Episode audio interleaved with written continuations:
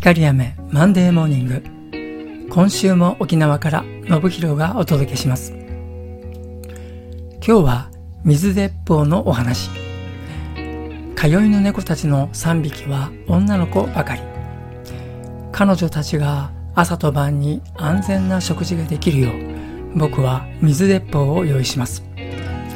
食事中の無防備な彼女たちを通りすがりの大柄なオス猫たちが代わる代わる近づこうとするため、用意してある水鉄砲で彼らを威嚇するんです。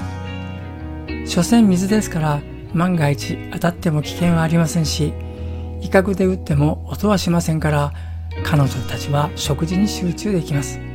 そして撃たれたオス猫は飛んできた水に驚いて逃げてくれます。そんな水鉄砲ならではの特徴は、まさにこのためにあるようなものですよね。